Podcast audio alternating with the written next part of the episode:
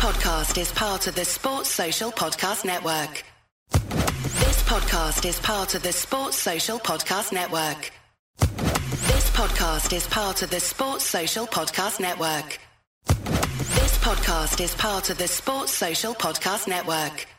At Discount Tire, we know your time is valuable. Get 30% shorter average wait time when you buy and book online. Did you know Discount Tire now sells wiper blades? Check out our current deals at discounttire.com or stop in and talk to an associate today. Discount Tire. Let's get you taken care of. At Discount Tire, we know your time is valuable. Get 30% shorter average wait time when you buy and book online. Did you know Discount Tire now sells wiper blades? Check out our current deals at discounttire.com or stop in and talk to an associate today. Discount Tire. Let's get you taken care of.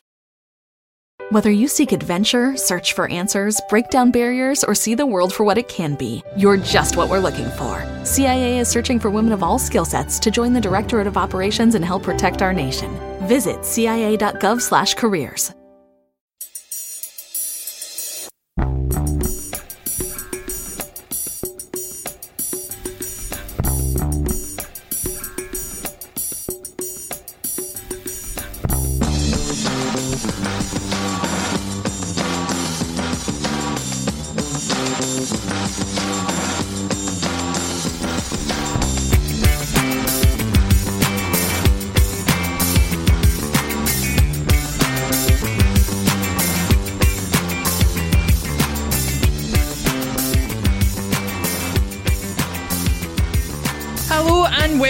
welcome Celtic State of Mind. It's Friday.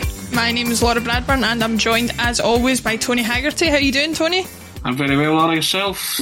Not too bad. A bit of a rush there. I was running late, as I told you before. I was having some technical difficulties. Turns out, guys, if you don't remember to plug in your headphones, you can't hear anything. So remember to do that before, uh, have before thunk it? getting started. Who'd have thunk that? Jim, how you doing? Good, Laura. Thank you. I was expecting us to come on today and have some pretty big news to break, but unfortunately, uh, it remains the case that nothing has happened. We had a couple of tweets from Celtic just before we came on, but unfortunately, it was to do with the. Well, not unfortunately, but it was to do with the women's football and and that kind of thing. I was expecting something bigger, but uh, we we wait in uh, hope rather than expectation. But we'll move on to other things. Um, guys, I was talking to you last night when we were talking about getting the show started. Um, and one of the things that I wanted to talk about was um, Callum McGregor seems to have come to the fore a little bit for some some criticism, um, which we'll get into. I think it's probably the profile of it's been raised by sending off uh, last last week against Rangers. Um, but before we get into talking about him, Jim, Tony, and I were on the, the post match reaction. What did you make of the performance um, against Rangers last week? I thought we started okay, and then everything changes halfway through the first half. I mean, Allan McGregor makes a magnificent save, not for the first time this Scott Bain's beaten by a, a goal from the guy's chest, ho hum, Mm-hmm. and then Calmac gets sent off. And so from then on in, you're thinking, this is just damage limitation. I was watching the game with one of my sons. I said, if you can get out here, no more, no more than a three goal defeat, that would, that, that would, that would, that would do we score. And then you get that hope, and then we lose a daft goal again, and only 2 1 at half time. And you think, well, maybe we still got a chance. And then the Turnbull header, and then they score virtually next minute. And then I'm quite surprised they didn't go for it. I mean, there was still a good 30 minutes plus left. I'd have thought they'd have brought on three subs and really gone, gone for it because, you know, I would have thought this could have been the last of the death by a thousand cuts. I'll get it in quickly this week. uh, to get a real doing. Oh, we're early with that today. Because I thought Um, I thought that'd be the that'd be the last one. You know, losing five, six, seven, which which we which we could have last week. So that's over. And although we've only got two games left, I can't see us losing four or five nothing to the two teams that we've got left. But uh, I think if we'd have played that way with eleven on the park, I'd have been a bit more harsh on the team. But I think we are down to ten men halfway through the first half, playing against team who are playing with confidence and momentum, etc., etc. It was always a bit of a damage limitation. So to get one, uh, f- f- fine. We move on. We move on. we move on. I was- Tony, Laura, I, Jim- I, one thing I was just going to say, uh, I'm going to go all Norwegian commentator here, all right? John Kennedy, can you hear me? Ian Bankier, can you hear me? Peter Lawwell, can you hear me? Dermot Desmond, can you hear me? Our boys took a hell of a beating, a hell of a beating. It's on your watch. Don't ever let that happen again. It's over to you to sort this mess out. End of. We move on. Well, also, I also just to come back in, also, Lord, Yeah. to come back in, that we sat here last Friday hoping that the team might look a wee bit different and that he plays certain players. Uh, so the team selection, you have to question that straight away. The substitutions bordered on bizarre, utterly and totally bizarre. Mikey Johnston coming on to play up front instead of Leigh Griffiths. I just, so I thought maybe up to a couple of weeks ago, I think before the game, I thought John Kennedy was doing okay, incrementally a wee bit better each week. He was playing things safe, as I said before. Was quite risk averse. But the last, I mean, that, that just there's so many bad decisions last Sunday, and he should be nowhere near it. I mean, if there's any chance of him getting the job next year, he should be no nowhere near the job after last Sunday. Yeah, Tony, you've said yourself if John Kennedy's got good coaching skills, then he's keeping them well hidden. Um, uh, but to come back to you on the point that, that Jim raised, that it was something that I don't, I haven't seen a lot of people talk about. But you know, the Turnbull header and and that being a chance that looked so bang on for for a goal, um, ending up being missed. You know, it was a bit of a turning point in the game. Do you think maybe it was? Is it wishful thinking to say that you know perhaps if that goes in the, the game turns out entirely differently or or was it always likely that we were going to sort of crumble in the end do you think Yeah, I think it's wishful thinking. I just, I, Turnbull's Mr. Sitter. It should be two each. It wasn't. We get cuffed. You know what I mean? Uh, End of. I, I just, it's like, you know, you can see here ifs and buts and maybes if Callum doesn't slide in front of the referee two minutes after, not long after he's been booked. You have my decision. You he would have stayed in the park. You know, yada, yada, yada. But, I mean, it's a big moment in the game and he's missed it. And so, and then you take your medicine, you take your dumps. You know, at this moment in time, they are better than Celtic. Steven Gerrard has the hex on. He had the hex on Lenny, and he had the hex on on Kennedy. And as we said last week, Jim just mentioned it there. We spoke about certain personnel that we wanted to see in that team, and he played right into Rangers' hand. And I said it on the Monday podcast when when Gerrard saw that team, he must have just been rubbing his hands. And as Jim says, I'm I'm surprised as well that they didn't go for it because Celtic were there for a a, a tanking after Kennedy uh, Kennedy uh, Calmac gets sent off. So like Jim, I was pleased that it didn't go five, six, seven. I mean, there's, there's, sorry. Aye. I mean, there was, there was no question the best team won. Don't have an issue with that at all. But if the Turnbull header goes in, I'm thinking we're not going to get it doing. I don't think we'd win the game. We won't get it doing. When it doesn't go in and they score straight away, you're thinking we should get it doing here. So four Right, ones, a heavy defeat. Hmm. It's not embarrassing, it was a heavy defeat. Yeah. Sorry, You know, Tony. so a temporary respite if the Turnbull header goes in, possibly, but Aye, aye, Aye. aye. We move You know, on. Yeah. we move on. Yes, I'm, I'm all for that. I'm all for the we move on. I'm on the we move, move on bus. um, boss, Jim yeah. I, I'll get your thoughts we've talked a bit about it about how much of a turning point it was the Callum McGregor uh, sending off you know you, you see the same old things come out um, when people talk about it. He's not that kind of player. He's not, you know, but but you know, it, it was shocking to me that um, regardless of whether they were bookings or not, that the that he gave the the referee the decisions to make. Um, what was your reaction when he when you saw that he was he was being sent off? Did you did you expect it when the second challenge went in, or or were you were you shocked that that was the outcome? Eh, that, that, that phrase, gave the referee a decision. The first person I heard use that phrase was Gordon Strachan uh, when Alan Thompson gets sent off at Ibrox. Uh, I've got a lot of time for Gordon Strachan. He's one of the few pundits I would actually listen to. And I think Cam gave him a decision to make. Uh, and I think it was a yellow card offence. And hey ho. Uh, I think, I mean, I, I was surprised that he booked a Rangers player so early on, giving him the yellow card. You know, I mean, I, I don't think there was much in that as well. But having given that yellow card, uh, for the first Callum McGregor yellow card was definitely merited, and then that one as well. I wasn't too sure about the rules. There was some stuff in social media about there's a new rule that you know that if a goal is scored after that, you book the player. But I think that's wrong as well. So there's a bit of confusion uh, on the rules. But I think there were two yellow card offences, and if that is the rules, then that's the rules, and, and uh, no complaints. Yeah. Tony, have you seen anything like that about the rules? I, I, I recognise what Jim's saying, and I heard a lot of people saying, you know, that the referee was wrong to book um, McGregor because you apparently you shouldn't you shouldn't book a player if you play advantage. Now, to me, that was never my understanding of the rule because if that was the case, mm. advantage wouldn't be a thing. You would just, you know, you yeah. would just either stop the playing book the player or you or you wouldn't do it at all. So, did you see anything, any clarification on what the actual, you know, the, the confusion is around that? My, my understanding was the same as yours, and then when I saw all this appear on social media, I get even more confused. Mm. Right, but mm. I, I, this was the referee's first. Uh, Rangers Celtic game. So you know, he, as Jim said, he, he he stamped his authority early doors with that early red card.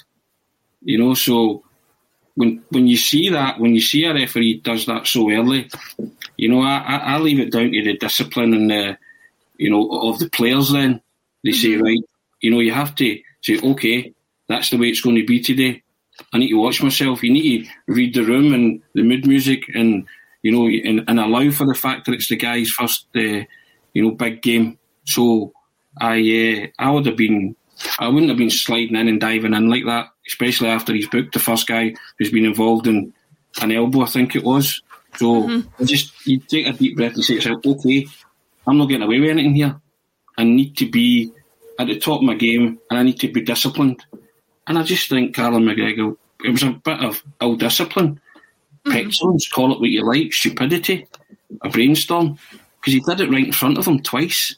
Yeah. And I just think rules are not rules are no rules. You know what I mean? If you if and it's a kind of that stock phrase he gave the referee, but he did give the referee a decision to make, and in the referee's eyes, it was two yellow card offences, so he has mm-hmm. to go. You can argue the toss all day, but I just thought it was a bit reckless and stupid from Callum.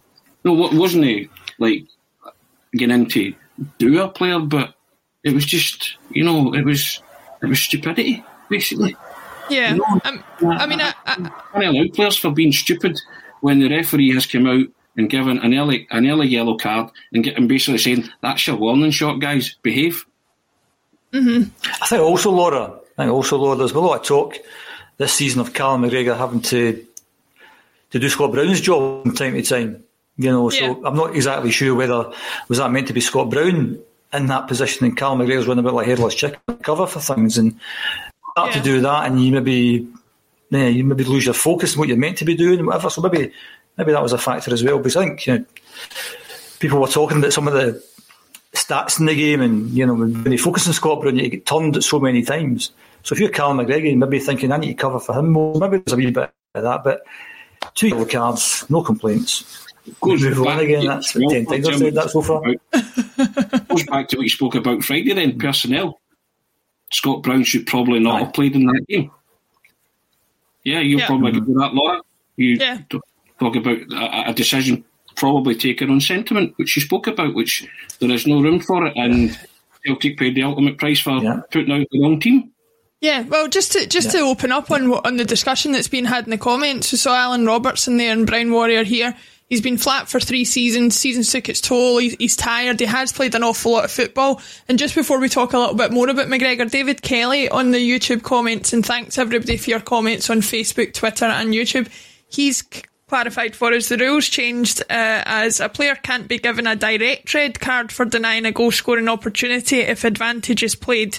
Klimala at St Johnstone is the perfect example, hence uh, the yellow, not a red. So you know, it was within the rules according to what David Kelly's saying there that because it was a second yellow, it was still allowed to be bookable. It would only have been if it was a straight red. But um, we'll move on to the comments. That's fine. Yeah.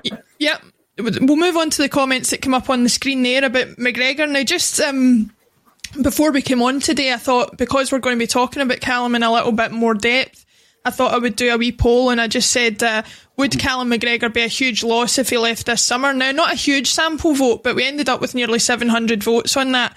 63% said yes, he would be a huge loss. Uh, 23% said no and 14% said maybe. So there, there's a sizable chunk of people who aren't either aren't sure or, or are pretty convinced that that he, he, wouldn't be a loss. Obviously, the majority saying that he would be. Um, Tony, I'll come back to you first on this. I think he is still being selected somewhat on sentiment and things like that. But when you look at it as a whole, you can't help but understand that his level of, of play or his tiredness or his fatigue or anything like that is going to go down. You know, Kieran Tierney and James Forrest would have played the same amount of games if it hadn't been for them being more injury prone.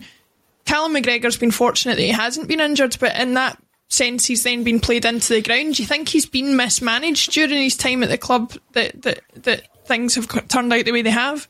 Without a doubt. This is a player who, under Brendan Rodgers, produced the best football of his career to date. And he regressed this season. But I think Callum McGregor, yeah. every every good player suffers a dip in form. Mm-hmm. You know, but everybody picked on Callum McGregor this season because it was a season that meant so much. But that's, that's just indicative and microcosmic of the malaise that's set in with not just Callum McGregor, the whole team. Mm-hmm. You know, you can label it the whole team, but because Cal Mackey expects so much, his bar was raised very, very high, and he slipped well below that. He was an easy target. You know, mm-hmm. targeting, we've said it ourselves on this, we've discussed, and then people were talking about, you know, he's never a captain, he's no leadership qualities. I, I said it myself, I didn't see it, and, and maybe, possibly, being unfair, because there might be an issue of burnout, and it was Jim saying covering mm. for Scott Brown and things like that, you know, and but we've, we to expect so much from Callum McGregor. He would be a huge miss if he left the club. And I just think maybe he does need a rest. Maybe he is suffering from burnout. And maybe a new pair of eyes on Callum McGregor will get what Brendan Rodgers got out of him the best football of his Celtic career. And if that man is Eddie Howe, then you might be able to transform him and do the same thing. But someday this week on The Marketer's Report, Patrizio Spagnoletto, Global Chief Marketing Officer, Direct to Consumer for Warner Brothers Discovery, weighs in on building trust. Trust is a really hard thing to build and a really easy thing to destroy. And we have to be very respectful about that. Our partnership with iHeart has really helped us build that trust and that relationship with the on air talent. As the number one audio company, iHeartMedia gives you access to all, every audience, live conversations, trusted influencers, and the data you need to grow. Go to iHeartResults.com for more. This week on The Marketer's Report, Patrizio Spagnoletto, Global Chief Marketing Officer, Direct to Consumer for Warner Brothers Discovery, weighs in on building trust. Trust is a really hard thing to build and a really easy thing to destroy. And we have to be very respectful about that. Our partnership with iHeart has really helped us build that trust and that relationship with the on air talent. As the number one audio company, iHeartMedia gives you access to all, every audience, live conversations, trusted influencers, and the data you need to grow. Go to iHeartResults.com for more. Needs to say to him, right, Callum, this is you from a couple of seasons ago this is you from this season, compare and contrast and go through it and see what he says himself. Mm-hmm. You know, mm-hmm. because only Callum McGregor has the answers. But football fans expect, they always expect, and when people, players like Callum McGregor don't deliver, they become an easy target. And I do feel for him because I think he is part of the malaise that has struck the club this season. And he's not alone. But mm-hmm. I, I, do think he's one that be careful what you wish for. And he would be sad, yeah. he would be badly missed. If he, if and again, if he leaves another gaping hole in your team and in your midfield in particular, so mm. yeah, I, I, agree with the sixty-three percent that say he would be missed if he leaves, and I, I personally wouldn't want him to leave. I just mm-hmm. think someone else could get the same kind of tune out of him as Brendan did, and maybe that's what he needs as well.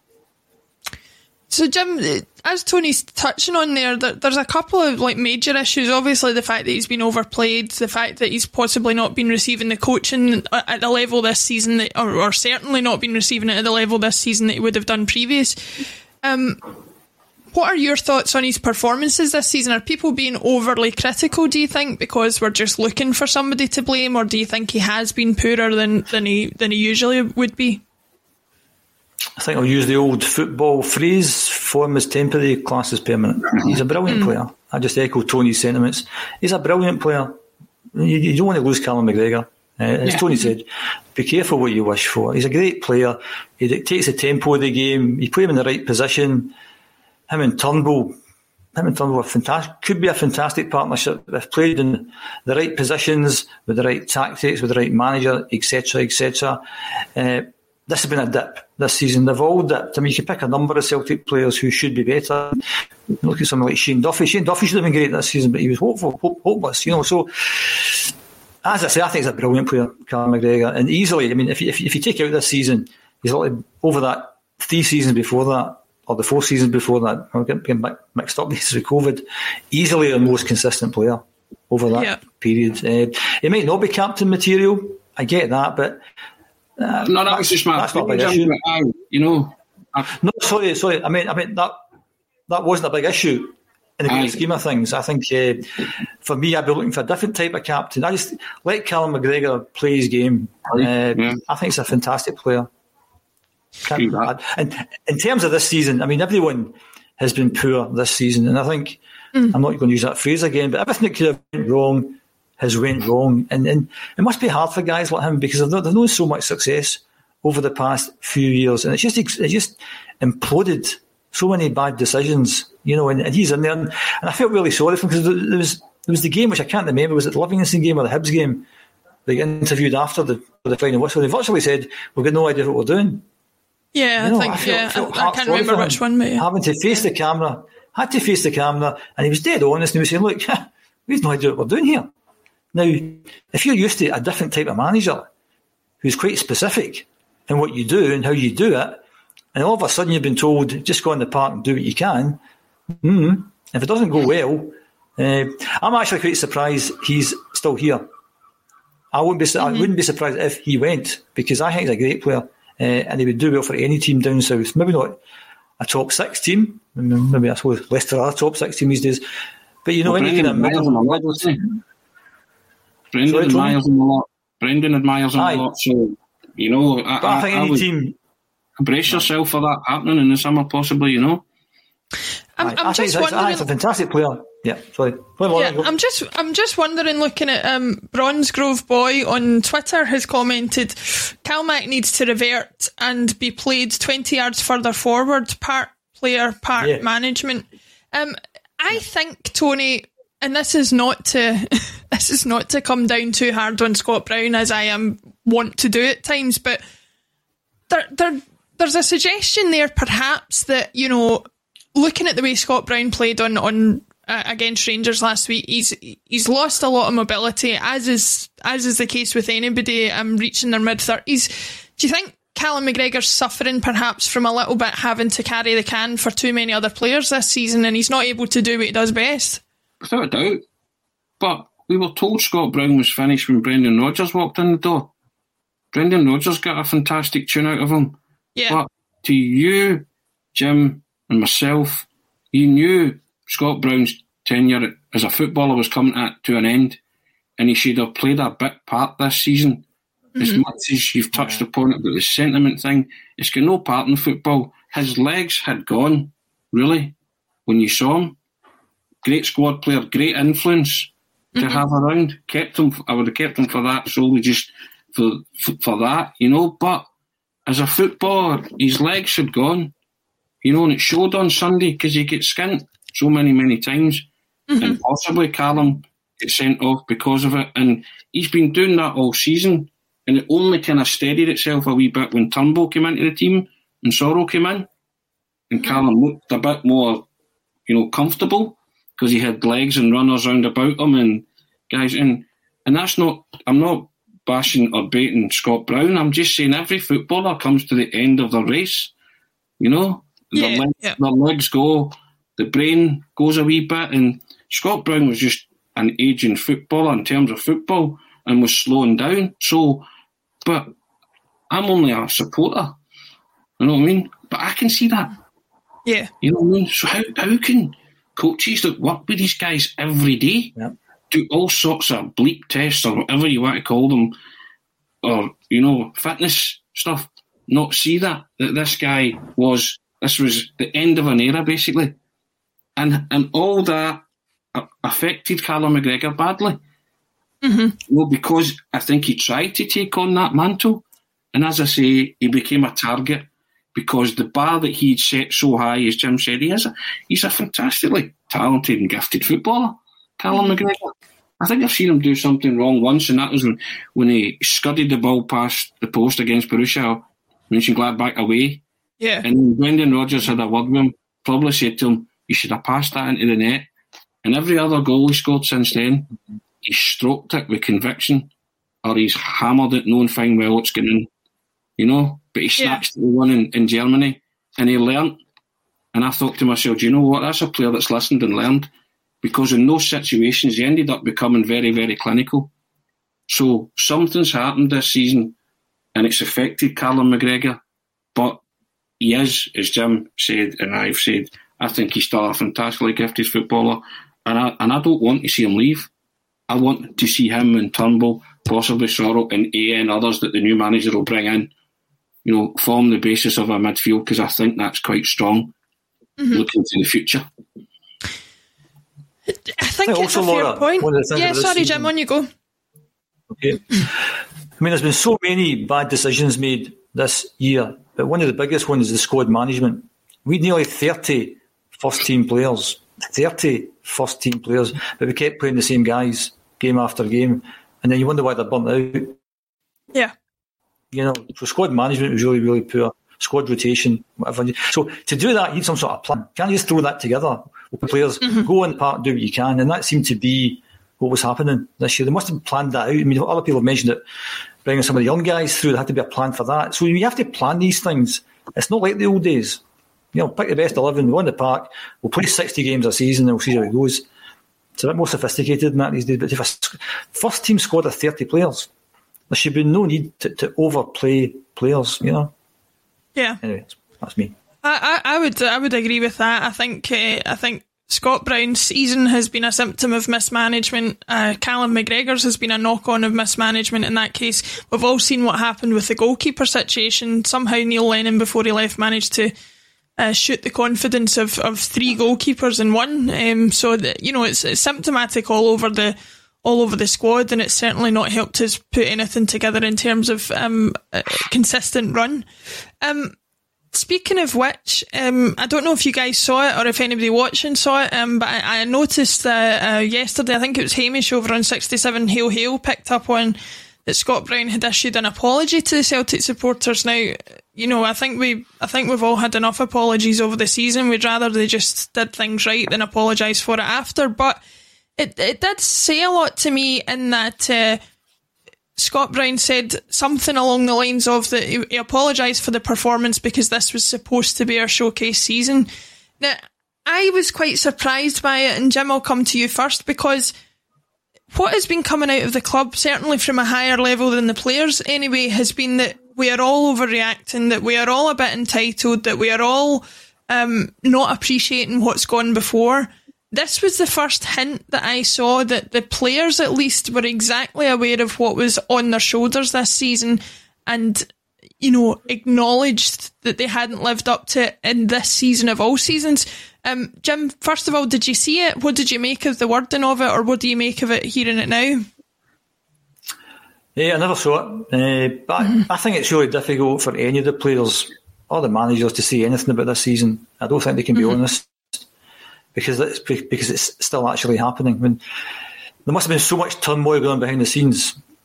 I don't think they can say very much. I think it's different when they retire and they look back on it. And I, I enjoy listening to ex-football players talking about what they did when they played football. I don't particularly enjoy listening to football players or managers when they're still in yeah. it because I think there's a, a limit to what they can say. And Mr. Haggerty will know that better than me working in the media. So they're going to do the right things, and some of it will be scripted and whatever. So you couldn't really expect Scott Brown to say any more that really sorry for how things went. And I think I said last week when we talked about the team that should play last Sunday, it should have been players, you know, who, who knew it meant something, and Scott Brown would have been one of those players, you know, mm-hmm. and Griffiths and all these kind of guys. So I don't pay very much attention to what players and managers say in the here and now. Uh, I think, as uh, Tony said before, there's going to be a number of books written about this season in terms of what happened, and, and hopefully we, we get to know the real story. And uh, I think Tony, you said that the man who sold the ten, that's just the man who sold the ten. I know who's in the front cover of that book. you, Tony. I just like the rhyming thing with that, Jim. You know, so. but yeah. listen, Scott Brown's words, uh, yeah, whatever. It's empty rhetoric. You know, hmm. you there is, as I said on Monday, there is nothing that anyone from Celtic can say that will soothe or comfort any of the Celtic fans. They all they wanted was for Celtic this season to do their talking on the pitch when it mattered, and they mm-hmm. failed abysmally. Mm-hmm. They they were struck dumb. If you want to keep the talking metaphor going, you know, they just for whatever reason, and as Jim says and I've said, it, will take years, but it, it will eventually come out, or pe- someone will speak about it, and and they'll open up that wound again, and it'll be painful and it will hurt. But mm. that's the only time when the Celtic supporters might get some succour and comfort from it, because they might be able to finally get a grip and understand how this season fell by the wayside as quickly as it did. Yeah. Was coming out and saying, "I'm sorry, we, we know you're sorry. you know what I mean? There's nobody more sorry than, than the fans. You know what I mean? But, you know, it's coming as an exercise as a captain. I guess it's your duty to try and appease people and say something, but sometimes you're better just saying nothing because it's, as Jim says, the season's still going on and it's went in there and out there where a lot of the Celtic supporters, you know, because they couldn't care less because they just feel so let down by a collective from those at the top, the management, and the players. So say nothing, just lick your wounds and, and move on, and let the the new regime come in and let the rebuild happen until such times when, uh, in years to come, when these the man who sold the ten, the men who sold the ten, uh, it has been written that people can finally get to know a version of the, the truth or the real story. Yeah. I, also, last Sunday must have been the final nail in, in, in Scott Brown in, in terms of uh, he must have been. I mean, he took off and he took off last Sunday, and he's sitting in the stand watching a shambles. You know, and he's been used to success every single year, nine in a row. We're going for ten, and and then if you put yourself in his shoes, it must have been just a complete disaster. And he must have been so so looking forward to this season immortality, 10 in a row. And, and over the last few months, people are saying, oh, get rid of him and all this kind of stuff. And it's all been really, really negative. And it's, it's such a shame for him. Such a shame for him. I, I do agree with what both of you are saying in terms of in general points about footballers, you know, having to speak in media trained uh, sort of quotes and things like that, and very often uh, issue cliches. I just thought it was particularly interesting with that quote that he said this was supposed to be our showcase season. You know, it, it there was never any indication from the club when things started going wrong that they were aware of how important this particular season was to me anyway. And I just thought it was quite interesting because it was him stepping slightly out with the boundaries of, of what the club had been saying for the rest of the season. If it's a Um, showcase season, Laura, you prepare then for a Yeah. showcase season, right? Yeah. You prepare for that. And again, I guess, as you say, reading into that, then it's maybe a wee done at those above. Yeah. Yeah. Yeah. Dot, dot, dot. This was supposed to be a showcase season, and I've ended up, you know, leaving the club a loser, not not the exit that I wanted. And maybe a wee kind of shot over the bow to them to say, you failed to prepare, not not me or the players as such, you guys, because you never armed the manager with the backroom staff or armed the manager with the players that were capable of winning the 10. So, mm-hmm. oh, Also, I think um, if you're, if you're, uh, sorry, let go, Tony. go, no, go, Jim, go. No, I was going to say that if you are Scott Brown and you go back to the start of the season and you're visualising the end of the season and you've won 10 in a row and you're immortal, you're legendary, you know, no one's ever going to do that again. And you are Scott Brown, you're the guy that's done it and you're the captain, you know. So, you know, he must be thinking this will be the greatest ever thing, ever. Yeah. And that's been just taken away.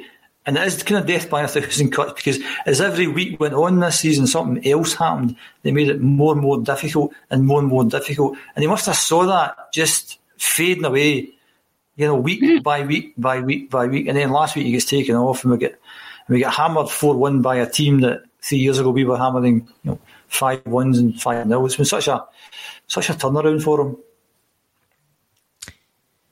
Yeah, I think it.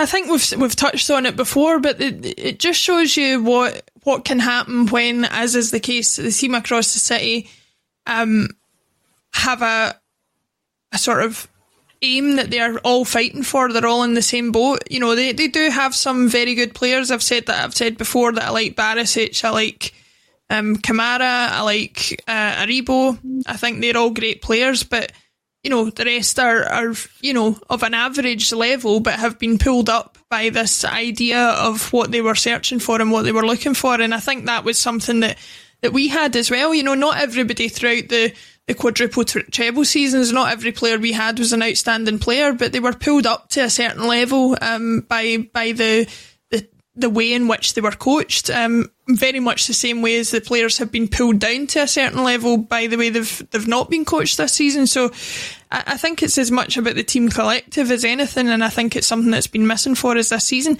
Um, Jim, it wasn't something that I thought we were going to talk about today, but just because you highlighted it before um, about Callum McGregor not seeming captain material, now we've, we've all talked about the fact that there doesn't seem to be anybody obvious who's going to take over the captain's role, but just as a part of a wider discussion, I, I've been sitting thinking, and I wondered what your thoughts were on it do you think in the modern game the captain's role is still an important one? Do you think it's something that we need to try and get right when Scott Brown leaves, or do you think it's a kind of outdated idea? Before I answer that, but just touch on the last point there. I think when you're winning games, you've got a cause to play for, mm-hmm. and you're all trying to achieve that cause. See, when you start to lose your way a wee bit, it becomes really difficult. And I think yep. they've had, once they got themselves in front this season, they had a cause to hang on to, and you get into all these kind of wartime metaphors. They're in the trenches, they put their bodies in the line, and all that kind of stuff. You know, that's what happens. We've not been there this season, so I don't think our players have reacted that way. To answer the question about the captain, I think very much so. It's important. I think uh, my big concern, uh, if you go back through Celtic's you know, history in the last 50, 60 years, uh, we're going to have a, quick, quick, a number of new players coming in. How many? Mm-hmm. Six, seven, eight, nine? Who knows? Who's the person you go and see when you walk in the door? You go and see the captain. Uh, I don't mean like to tell you it's going to be rainy in Inverness on Tuesday night, but to tell you the kind of real stuff that really, really matters. And I think if you played for Celtic in the 60s and the 70s, you walk through the door and Billy Beale starts talking to you, straight away, bang, you're part of the club. Roy Aitken, uh, Tom Boyd, Scott Brown. I think these, these guys get it. And I think the chances are we're going to get a new captain who's not a current member of the Celtic team. So he won't get it straight away. So, so I think that's an issue uh, straight away. Uh, you look to your captain for inspiration. Uh, I mean, there's a comment during the week with Charlie Nicholas saying that you know Scott Brown's not a legend. He's not the greatest player that ever played for Celtic, but he's one of the best captains. You know, if you were to compare and contrast other captains we've had, he's, he's a far better captain than someone like Paul McStay. Say, nowhere near as good a player as mm. Paul McStay, but I think when you're looking at captains, you're looking at the attributes of a captain, things like leadership and stuff like that, you know, and I think Scott Brown has that. I don't really see anyone who has that. People mention Jullien, but I, I think he's a bit of a drama queen. Joe throws his hands up in there when, when things happen, blames people and whatnot, you know. So I could understand why they might go for Joe, but he's going to be out till the end of mm-hmm. the year, apparently. Uh, Ajer, obviously, is the guy we've talked about, but that second goal last week mate, gets you thinking you put your head in front of the ball, son. If you're not willing to do that, maybe you're not captain material. So I don't see that sort of natural born leader with those leadership attributes. And as I said earlier, I'm not bored if it's not Callum McGregor, because just like Callum, constant his game. And in fact, I mentioned Paul McStay. I think me captain affected Paul McStay. Mm-hmm. Paul McStay plays game rather than the burden or give him the burden for the whole club. You know, so I think I think the captain is important. I think he's one of the kind of figureheads of the club. He should be the figurehead of the club. It shouldn't be the manager, and it certainly shouldn't be the chief executive. He should be the focal point of the club. So you want somebody who's got those kind of leadership qualities, who can speak well, who understands the club, who understands the fans. Actually, understands mm-hmm. the fans.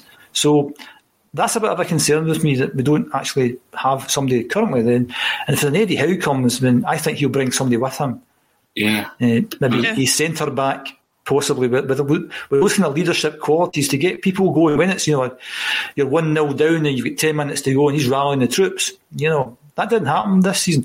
Nothing happened this season. You know, there's so many games well, Jim, this season where we needed some leadership, some inspiration. It didn't happen. Yeah, j- just to pick up on what you've said there, um, Brendan Rodgers did it with Kolo Touré. Okay, he wasn't a captain, but he brought somebody in who understood his ideas. He knew could integrate with the squad um, became a popular figure in the dressing room, and that certainly worked. But before Tony, before I get your thoughts on it, I'd just like to say, hmm. in defence of Scott uh, of, of Paul McStay, I I think obviously we all agree I'm much better player than Scott Brown, but I think you would be talking about a very different captain in Scott Brown if he had had to deal with all of the issues that were happening off the park at the club um, that that Paul McStay had to deal with. You know that that's one of my kind of issues with the way Scott Brown is lauded is that I still believe to some extent that he has never shown himself in the best light when his back's been up against the wall. You know, he's very he's very effective and a, and a, a cult icon or an icon with Celtic fans when he puts in a hard tackle and gets up and saunters about when we're 3 0 up in a game or whatever. I, I do believe that, you know, we would be talking about you know, I don't know he would have had the temperament to deal with things at the club the way Paul McStay did as a captain, but that's that's just my personal opinion. Um, Tony, what are your thoughts on, on what Jim said there and, and, and the, the idea of a captain in general? Is it an outdated idea, something we still need? What do you think? No, not at all. I, I think the quadruple treble's not a bad legacy, Laura. You know what I mean? If you're talking about Scott Brown. You know what I mean? So I uh, and he was a beaten heart of that Celtic team for a long time. And I'd go as far as to say he was probably the beating heart of Scottish football for a while as well. So I'm not saying you're doing him a disservice, but you know, I, and I get that you can't touch the maestro in your eyes. So I would, you know what I mean? So yeah, I think every Celtic supporter loves Paul McStay as well. So, uh, but I think a lot of Celtic supporters will retain a lot of affection for Scott Brown for what he achieved because he was an achiever. And I think they're sad that, as he said himself, that the showcase season ended the way it did. Mm-hmm. So I think there's a bit of, you know, sadness attached to Scott Brown, but I disagree completely with Charlie Nick saying he's not a legend. He's oh, a legend. Yeah, 100%. You know, yeah. yeah. He'll throw him four times the medals that Charlie won, so there you go. Right, and I love Charlie too. You know my thoughts on Charlie, so yeah. But yeah, I mean the captain is the captain has a pivotal role. You know, going back to your friend Paul McStay, Paul McStay talks about Roy Aitken winning the 1985 Scottish Cup final against Dundee United single handedly. Mm-hmm. Still rotten till the last 15 minutes, and it was Big Roy that grabbed him by the bootlaces. And you know, I think it was Big Roy that put in the cross for McGarvey's wonder header. That's a captain, a guy that you can turn to. Jim said all this in the trenches. You know, you turn it into a quest, which Rangers did this season. Mm-hmm. They turned this season into a quest that siege mentality and they threw the kitchen sink at it. Celtic underestimated that to their peril and yeah. never matched it, never matched that quest, mm. never matched that feeling. Because how you can't feel that this is the most important season in a in a long, long time, since possibly sixty seven or since seventy four or five when they were going for it the first time, is beyond me. But that's what Rangers did. They threw everything at it and they might not have got the best players, but they function as a unit. They bought what the manager was selling, and by God, when they hit the front, they just charged on and thought about nothing else. Winning that title, that was it. It was it consumed their fibre in their being, right down to their captain Tavernier. People still slaughter him, whatever, but you know he's effective. He's a good player. You know what I mean? You can't deny that.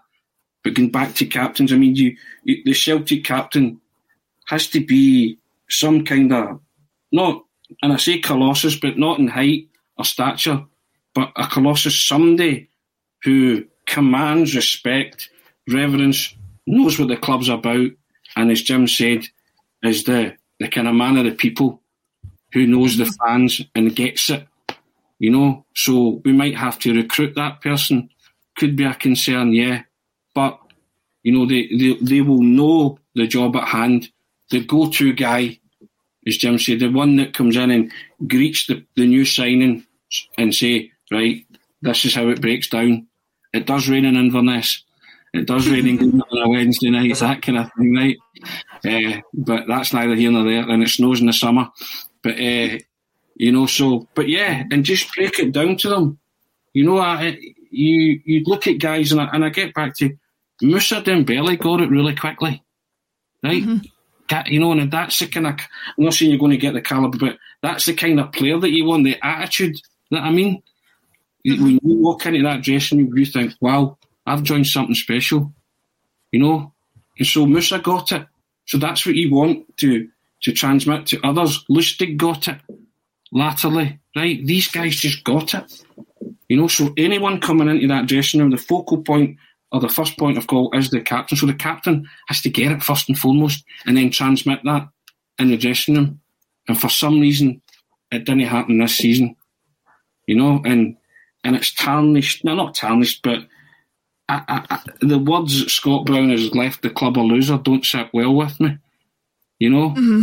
and for all that he did in the quadruple treble, and I've said that he's a, and he's a club legend, and aye, people can argue the toss about his abilities as a footballer. He's a good footballer. Not having MD tell me that he's not a good footballer, because you do not last that amount of time at a club and not be a good footballer.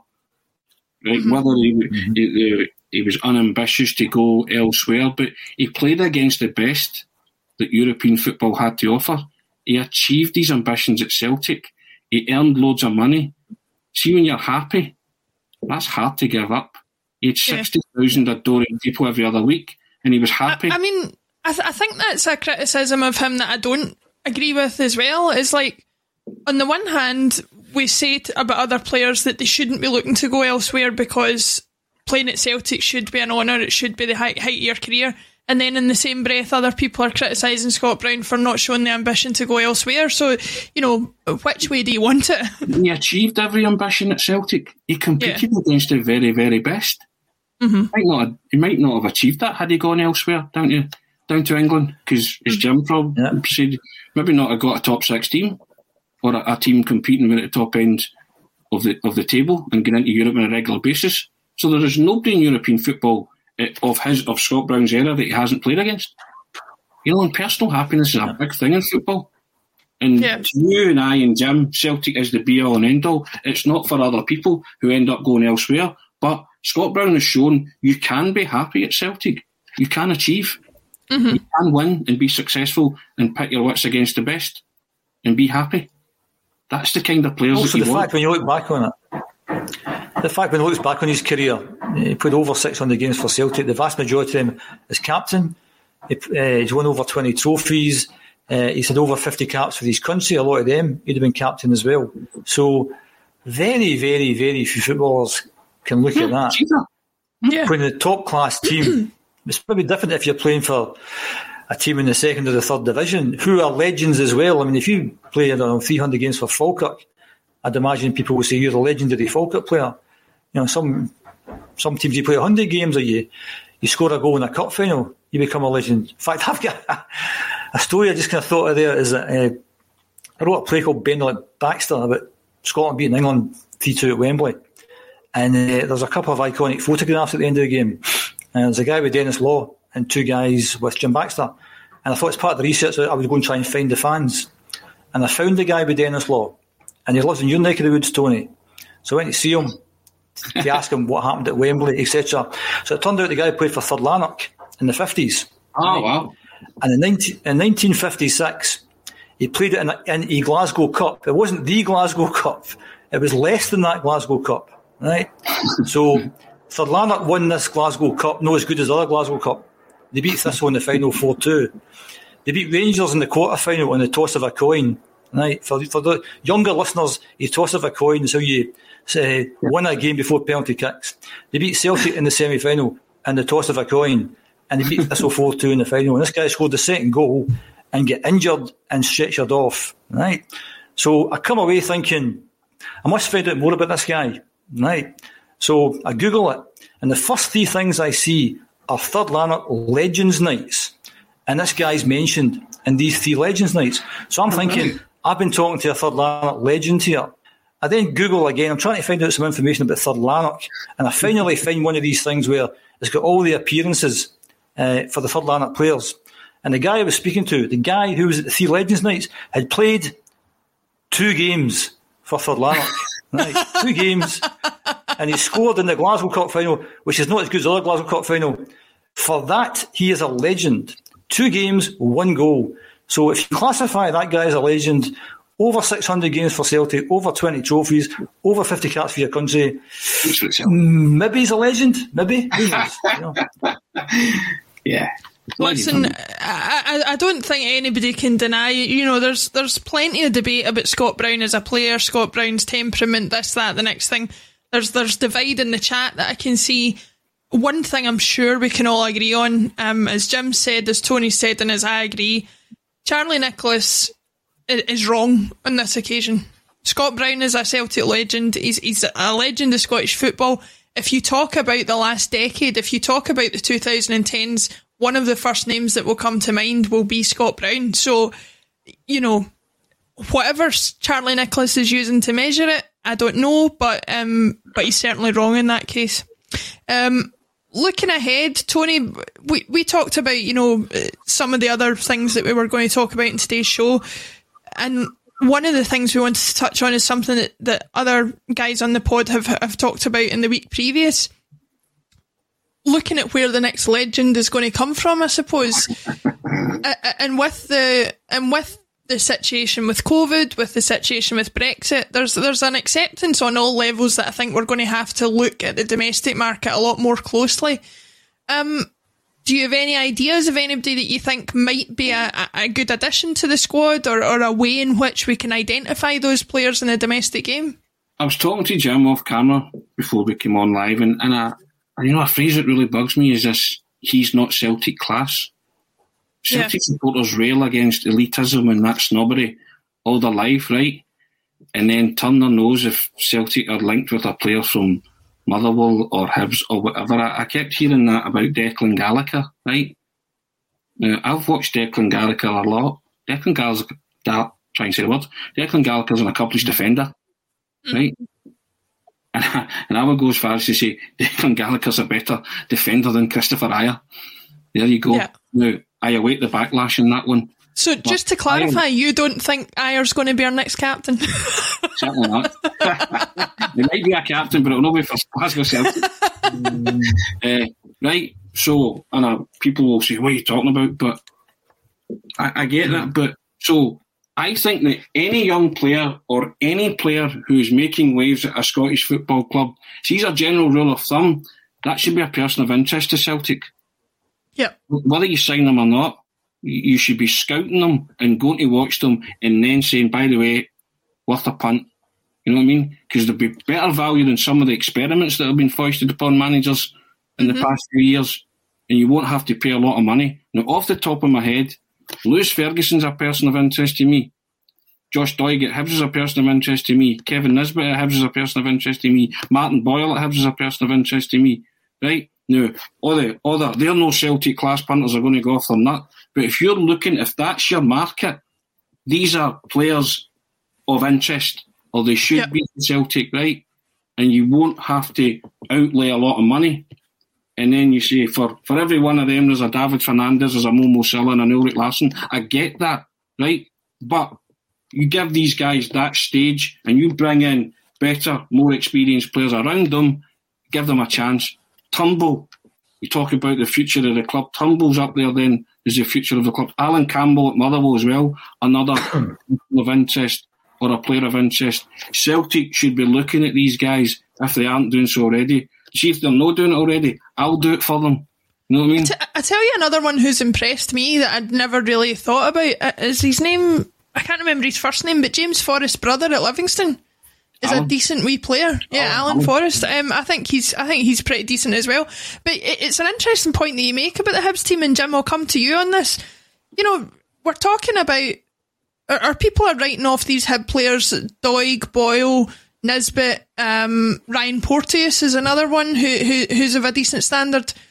I don't really understand how people can be writing off players of this this caliber when you look at the Hibs team of, you know, 10, 15 years ago that had Scott Brown, Steven Whittaker, um, Kevin Thomson, you know, those players went on to prove themselves of, a, of an appropriate level to play for, for either Rangers or Celtic. So, so surely there's players in the current game that can do that as well. Do you not think?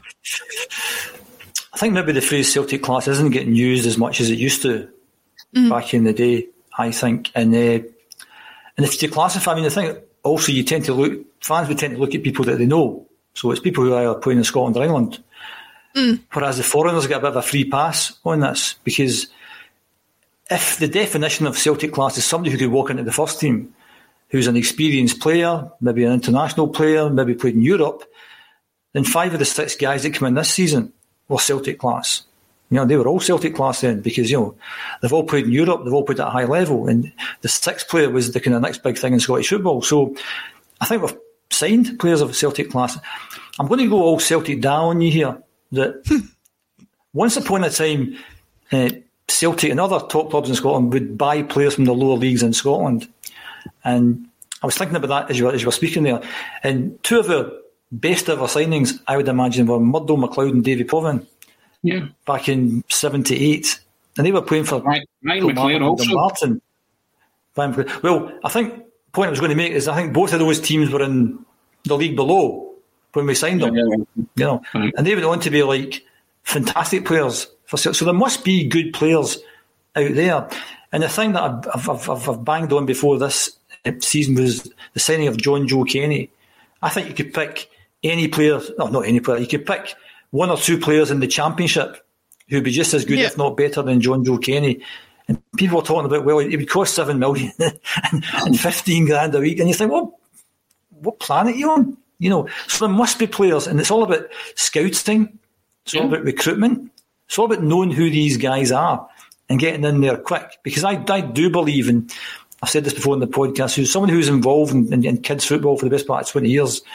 There's, there's tons of kids out there that are very, very talented. We just need to get, you know, identify Jason and get them Garrett in. St. Johnstone's And hopefully another we'll get. Sorry? Jason Kerr St Johnstone's another person of interest, or he should be to Celtic.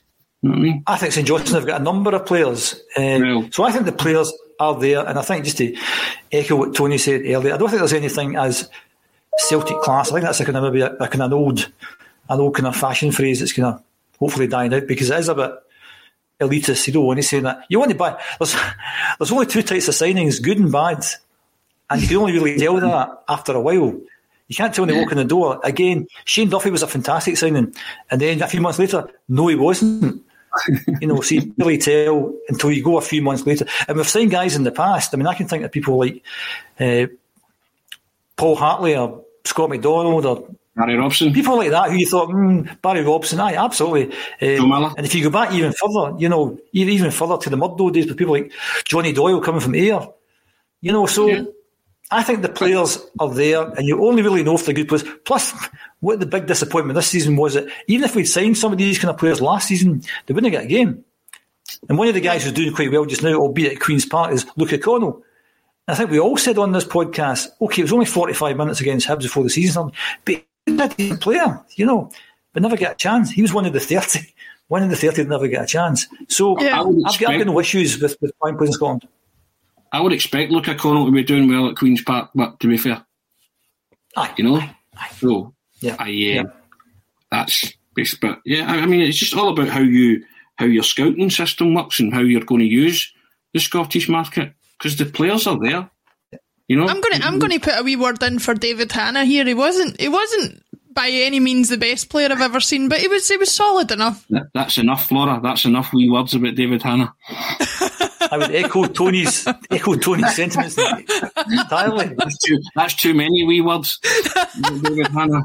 No, no disrespect to David one, Hanna. Hannah. No disrespect to David Hannah, but no disrespect to David Hannah, but he he he, he played his part because this Sunday is Brattbakk Day, so uh, he he played his part. Yes. And Yeah, I, I mean, I, I, I, to- I totally agree. But and to pick up on what Jim said, you know, I, the the major frustration for me with the whole thing is when you look at that um uh that famous photo that's been doing the rounds again this week of the signings that we made uh last well I say last summer it was October by the time the the transfer window closed with everything that's going on.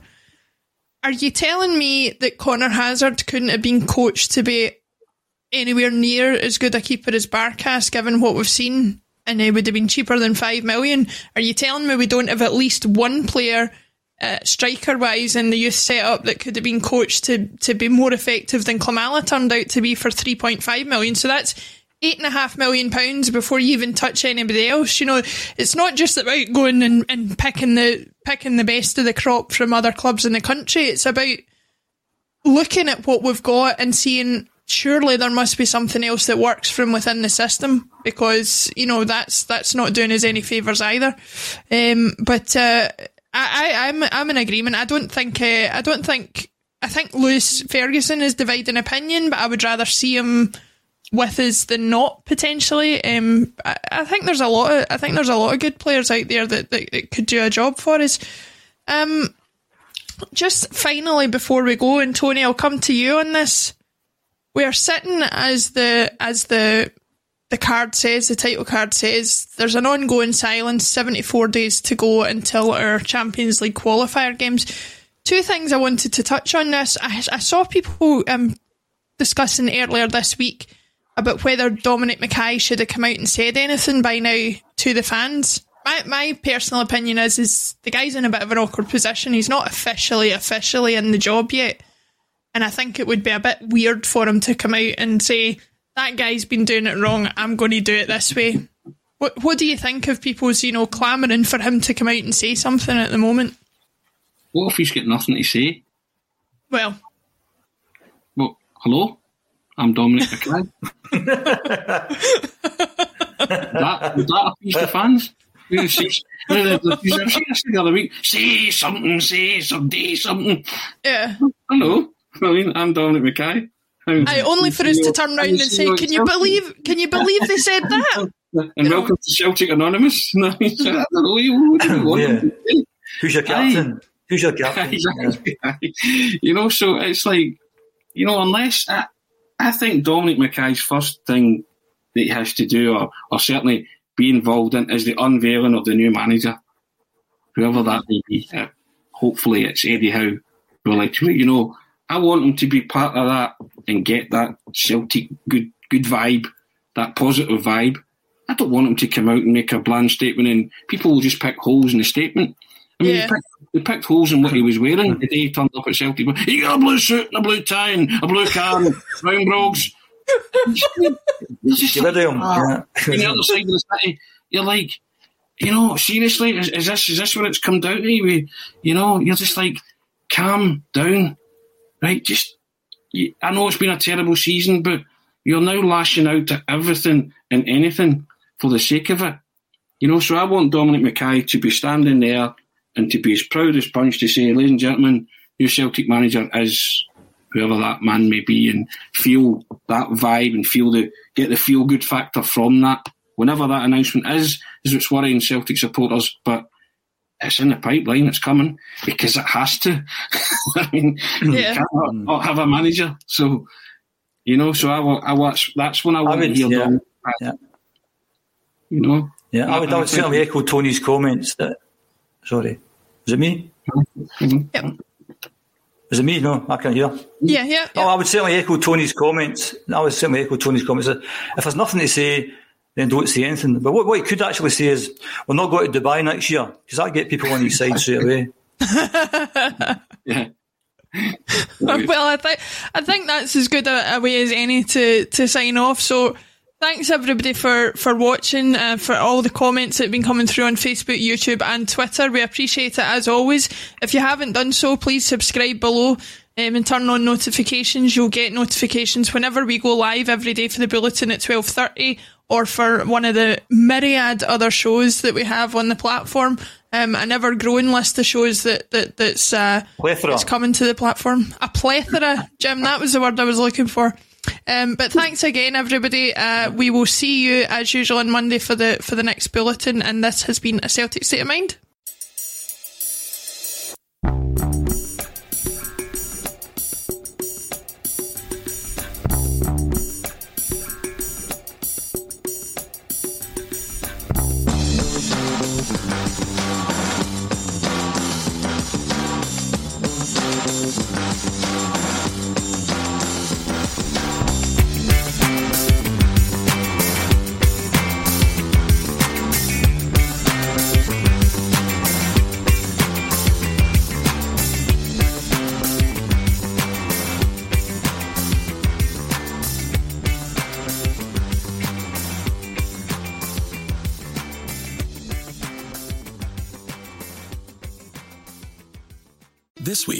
Marketer's Report, Patrizio Spagnoletto, Global Chief Marketing Officer, Direct to Consumer for Warner Brothers Discovery, weighs in on building trust. Trust is a really hard thing to build and a really easy thing to destroy. And we have to be very respectful about that. Our partnership with iHeart has really helped us build that trust and that relationship with the on air talent. As the number one audio company, iHeartMedia gives you access to all. Every audience, live conversations, trusted influencers, and the data you need to grow. Go to iHeartResults.com for more. Sports Social Podcast Network. Sports Social Podcast Network. Sports Social Podcast Network. Sports Social Podcast Network. Sports Social Podcast Network. Sports Social Podcast Network.